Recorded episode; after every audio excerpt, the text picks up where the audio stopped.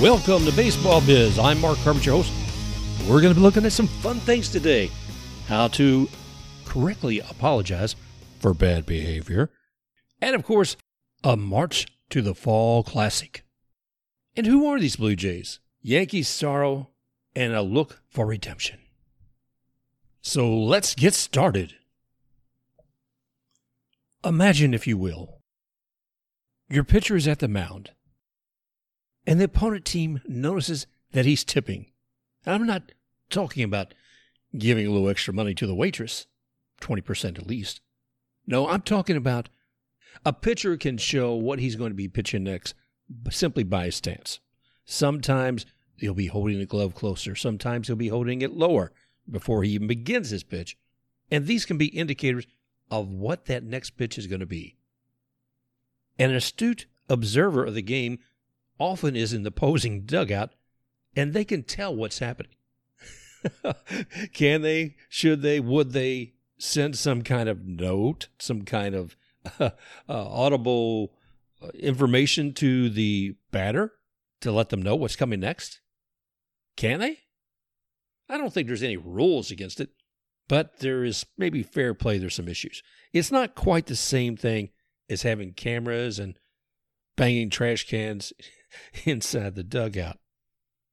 But it can be a little ugly. So recently, during a Blue Jays game with the, with the uh, Baltimore Orioles, there was some question as to whether or not people were yelling code out to the batters. By that I mean the Baltimore Orioles were yelling out code to their batters at the plate when Robbie Ray was up there throwing a pitch.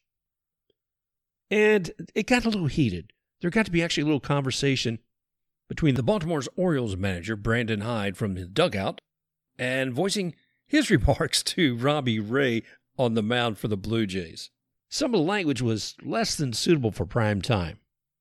So the manager of the Orioles, Brandon Hyde, had a few things to say to Robbie Ray when there seemed to be some indication that, hey, your guys from the dugout need to be need to shut up, okay? I'm trying to pitch here, and I don't need them sending some sort of code to your batter at the plate. Well, Brandon Hyde, the manager of the Orioles, took offense to this, and there was a little shouting back and forth. Some of it not what you would use in a grade school, okay? Maybe not even in a high school. But nonetheless, the language is there from Mr. Brandon Hyde, the manager of the Orioles. Well, I want to not so much focus on whether or not there was actually any observation to what was going on with Robbie Ray and any tipping. But I want to focus on Brandon Hyde, the manager for the Orioles, because he did something I don't think a lot of people do well, and that was apologize. So many times, here, well, let's hear it first. I understand that some of my language was picked up on a mic by our dugout. I just wanted to uh, apologize to all the fans out there uh, Blue Jays, Robbie Ray, uh, Charlie Montoyo. Uh, there's no excuse for that, and uh, so I wanted to apologize and, and uh, recognize that that was unprofessional on that part. You know what I liked about that apology? First off, he went ahead and acknowledged who he had offended the fans, Robbie Ray, Charlie Montoyo. He just flat out said that. The other part, there wasn't that that clause you hear in so many apologies. If I offended anyone, I hate that, okay? If I offended anyone. No, that is a disqualifier for a true apology. He didn't do that. And the other thing about this apology, it came quickly. It was, I think, immediately after the game in a press conference.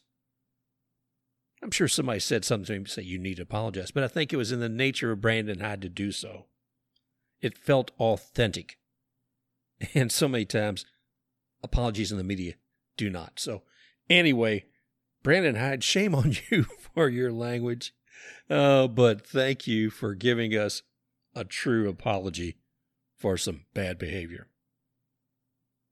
But Robbie Ray, who, who's he with? Yeah, we said it before. The Toronto Blue Jays. Who is this team? Yeah, let's see. I mean, it wasn't too many weeks ago. They were fourth in the AL East. But they have steadily climbed back it's been interesting because if you look over this year, This poor team has had to play, has had three different locations for their home team. Okay. Initially, they started out down in Florida at their spring training location as their home field. That was interesting. And, you know, this is all due to COVID and Toronto being a little uh, well, anxious about COVID, as, as a lot of people should be. And then, so things got a little better. He said, well, you know what? And let's go ahead and do like we did last year. Go up to New York and, and Sahlen Field. Was it uh, Buffalo? So they went and played there. In both these instances, the Blue Jays were doing well. You, everybody was excited to see Vlad Guerrero Jr. I mean, he was knocking it out of the park. But once they got back to their home field at Rogers Center in Toronto, things took off. And there's a couple reasons for that. One of those is just having a great team anyway. That, that started at the beginning of the season. Acquiring for 18 million Marcus Semien, who has done a bang up job of making sure that the Blue Jays are knocking it out of the park. And then the trade deadline. The Blue Jays, they acquired Jose Berrios. You know, they got him from the Twins. And he's proven pretty well for them as well. And there is a positive energy in that dugout. They have that much heralded home run jacket that they put on. I love that because on the back of it, it has like the country or of uh, origin or birthplace of a lot of these different players. And it is to celebrate that their own uniqueness, the countries where they came from, but their unity as Toronto Blue Jays. So that's pretty exciting too. Alejandro Kirk. Man, he's been showing a lot at the plate as well. And as of this recording, on September 14th, Tuesday, it's, I think, was it? I'm looking at the last 10 games. The Blue Jays have won nine. Nine games, one loss in the last 10 games. Who would like to have that? I think there's only one other team during the last 10 games who've achieved that. And not surprisingly, it's from the NL West, none other than the San Francisco Giants.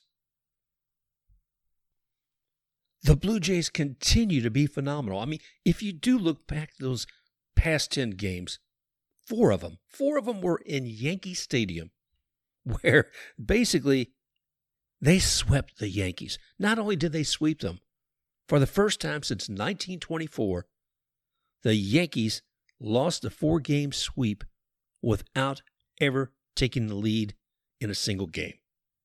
Ouch. Tough time for the Yankees. Let's take a look at what the Yankees have been doing lately. Now, uh, their last 10 games, they won two and lost eight. Ouch. And a lot of that can be thank you for uh, uh, what came with the Blue Jays during that route. And part of it came with the Crosstown Subway series between the Yankees and the Mets. And the Mets pretty much took it to the Yankees. At least they took two of the three in that series. And that series had its own little complications. There, there almost was a fisticuff situation. And while we were talking about Brandon Hyde and some remarks going back and forth with Robbie Ray about possibly tipping pitches and comments being sent out to whoever was batting. There was some consideration that that might be happening between the Mets and the Yankees. Specifically, there was whistling from the Yankees dugout. Yes, yes, boys and girls, whistling. And we're talking about Whistlegate because many interpreted that those whistles were actually a code being sent out once their batter was up there. And so that they were seeing something in the mound and they would whistle two tweets, whatever it would might be, to the batter to say, it's a fastball. It's going to be high. It's going to be up. It's going to be low. Was that really happening? I don't know. But there was a sense in the Mets dugout that dugout that it was. And once Francisco Lindor hit a ball pep, out of the park, as he was rounding the bases, he looked out to his old friend, Gio Urshela, and basically put his fingers to his mouth as if he's whistling, then put them back toward his back pocket, all this while he's running the bases, as if to take that whistling and put it in your back pocket. Let's get rid of it. Some Yankees took offense to this.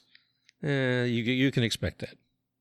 But there's actually a, a friendship between Gio Urshela and Lindor, and I think Lindor was while he may have been making a light statement, most of it was in fun and in jest. However, later in the game, Giancarlo Stanton of the Yankees hit a home run, and he wanted to answer basically what Lindor had done when he had his home run by going ahead and going slowly across the bases and saying something out to the outfield until Lindor. And Lindor's like, yeah, yeah, I get it. It was all in fun. Thumbs up. but some people in the Yankee dugout got excited and upset, and they looked like they were going to climb out. They Some of them did. It looked like there might be a confrontation. But the whole time Lindor's like, ah, come on, guys. Just having a little fun here. Uh, well, they did settle it all down. Everybody got back to their proper places on the field in the dugout, and the game continued. But Lindor wanted to make things straight. And it, it was in the press conference after the game. It's like everything. Oh, let's make a big deal out of this. We want to make it like it was a hockey game, and people were coming at one another with the, sticks and knocking the heck out of one another. It wasn't anything like that. It was simply a bit of excitement during a game. But not surprisingly, the media latched onto it and wanted to make it the pivotal part of their conversation. Uh, see, one reporter he was he was asking Lindor, "Well, what do you think about that? What happened there in the last four hours of the game? How'd you feel about that?" And Lindor, when we're talking about people giving appropriate response, like we talked about Brandon Hyde's apology, I thought Lindor really handled this well. He wasn't going to address that one moment, that uh, possibility of conflict. He wanted to talk about unity. Now you got to remember, this is one of the highest paid people in baseball, period. But what he brings to the field, he also brings a bit of class. Here's what Francisco had to say to that media guy who just wanted some kind of hot response he could publish. Mike, actually, let's go over the whole weekend. Wow, what an amazing weekend, man. The fans, the Mets fans, put up an absolutely show. Um, it was it felt amazing. I told a couple of the umpires, it felt like playoff but hot. Uh, playoffs time is usually a little cooler. Um, so hats off to all the Mets fans and um, the Mets organization that put up uh, a great um, show um, on Saturday. Actually, the Yankees too. They they all got together and they put something very special. And this weekend wasn't um, for us. It was for everybody that, that fought out there and and contribute to um, something that's way bigger than the game. And contribute to something that is way bigger than the game. Rather simple words, but it gets the point across. And that's something that the entertainment of baseball should be. It should be bigger than a game. It should be about the fans. It should be about the excitement. It should be about record setting. And it shouldn't be about little squabbles. and let's look at a magical number from another team, the Blue Jays. Number 45. And I'm not talking about a number on the back of a uniform.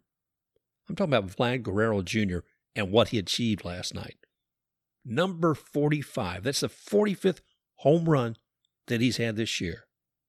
I'm curious to see if he can actually get it up to 50. Seems likely. And man, did those Blue Jays deliver it to the Rays last night.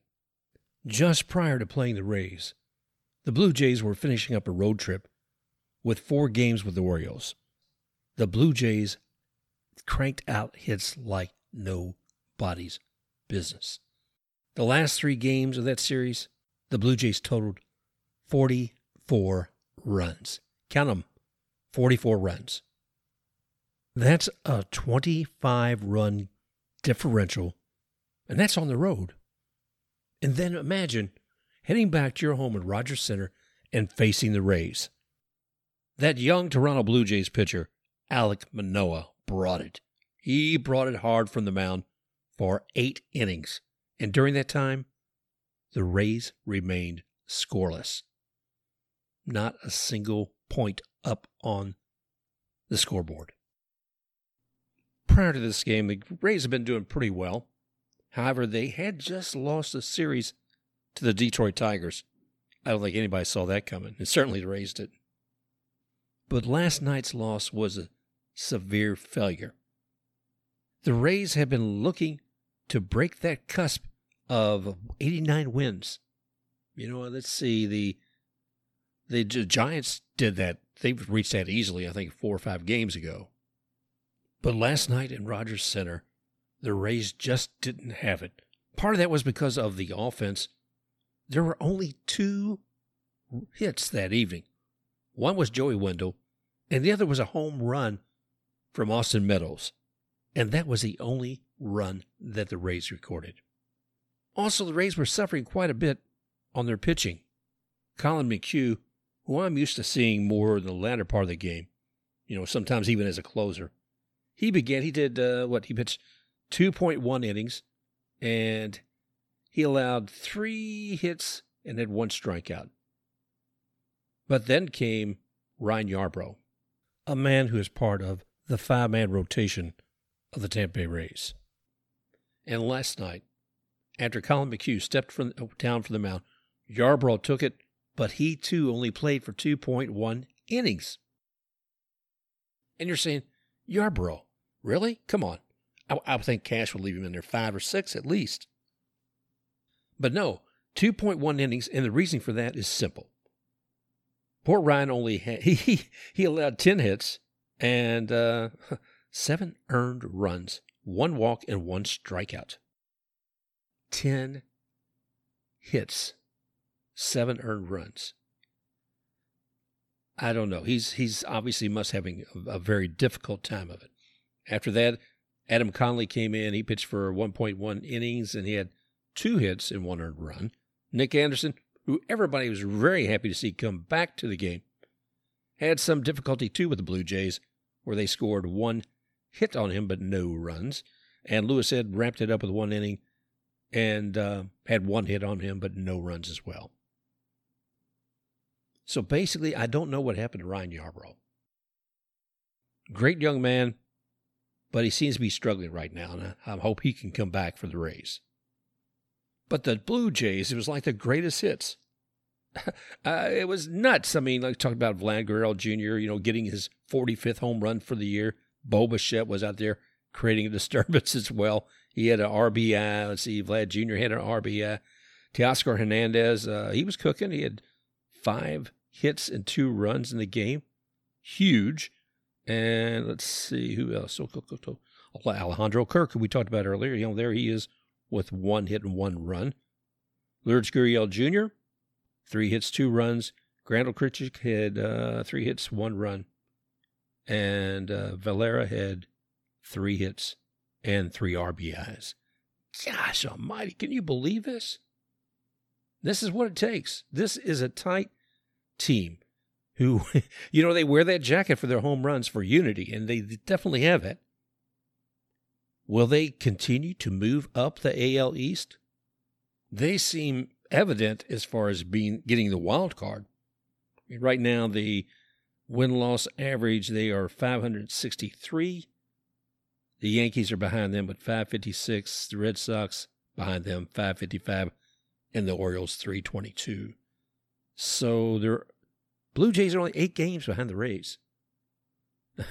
I don't know.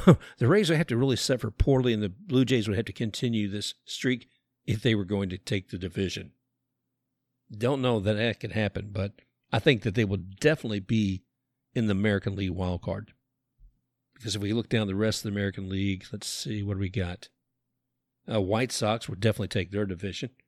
Right now, they're 12 games ahead of the Indians and their winning percentage is 573. Astros have a winning percentage leading the AL West at 587. And the next team behind them is the Mariners with six and a half games. So that kind of gives you an idea what's going on in the American League. So keep your eyes on the Blue Jays. It's been exciting. I think it'll continue to be so as well. We talked a moment ago about the White Sox leading the AL Central and said they are 12 games ahead. But who's following who is following behind them? or maybe I should say falling behind them. That's the Cleveland team, soon to be the Guardians, 12 games back. You know, one of the things that Cleveland's going to be recognized for this year may not be just coming in second in the AL Central. There is a less honorable distinction that they will have, and that has something to do with no hitter games in 2021. Let's take a look at the no hitters for this year thus far. We look back in April, there were two no hitters, one with the Padres, and they were defeating the Rangers. That was Joe Musgrove. Then the White Sox took on the uh, took on Cleveland. No hitter there. Baltimore took on the Mariners. No hitter there. That was that one was in May 4th. There was actually three no hitters in May. Yeah, and then the Reds took on Cleveland a second time with a no hitter. And then May 18th, the Tigers took the Mariners. Then May 19th, there was a yet another no hitter with the Yankees taking on the Rangers. June 24th, the Cubs, they also had a no hitter, and that was against the Dodgers. But guess what? After June 24th, pitchers' hats, hands, gloves, belts were being checked for sticky stuff. There were no more hitters in July. August, they came up with, uh, oh, who was that one? Arizona Diamondbacks. They had a no hitter against the Padres. And then just on 9 11, September 11th, the Brewers took on Cleveland and had a no hitter. Corbin Burnes and Josh Hader came in and completed it. But the point is, Cleveland was the victim of three of these no hitters this far this year. Not the sort of honor you want to take with you. Tough year, Cleveland. Hope the Guardians are able to do better next year.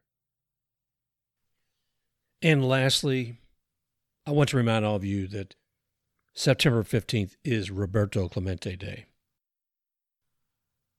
Many of you younger baseball fans may not be familiar with who Roberto Clemente was. After all, he uh, he did play for 18 years in Major League Baseball. His batting average 317, woof.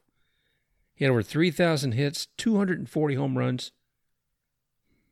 He had 1,305 RBIs. Well, as much as he was a fantastic player, you know, two times in the World Series, 15 times he was an All Star, he did so much more.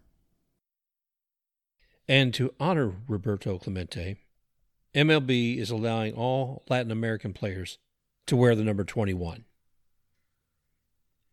Roberto Clemente's life and what he gave not to, only to baseball, but what he gave to the world as a human being, as someone who cared, was important.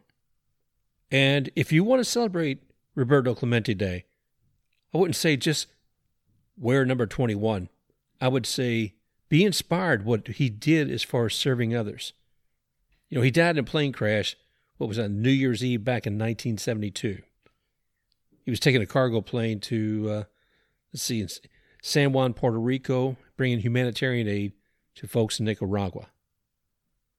The following comes from an article from Marly Rivera. St. Louis Cardinals All Star catcher Yadier Molina, 39, the longest tenured active Puerto Rican born major leaguer, called wearing number 21 last year an extraordinary honor and a source of great pride. Quote, For all us Latinos who have played Major League Baseball and have had to deal with so many obstacles, difficulties, and challenges, Clemente is a of, of inspiration we need to move forward and pursue our dreams and be an example to others on and off the field. We hope this day continues to perpetuate the remarkable legacy of number 21. Well, all I can say is inspire. Find a way to do something for somebody or an organization, and that could be a great way to celebrate Roberto Clemente Day. Thank you again for joining us here on Baseball Biz today. And you can always find us on Twitter at The Baseball Biz. I'm Mark Carbett, your host. And if you like, please go ahead and leave us uh, any reviews or messages and subscribe to us on podcast.google, iHeartRadio, Apple Podcast, iTunes, Stitcher, Spotify. We're out there. So thanks again. And we look forward to talking with you again real soon. Special thank you to X-Take RUX for the music rocking forward.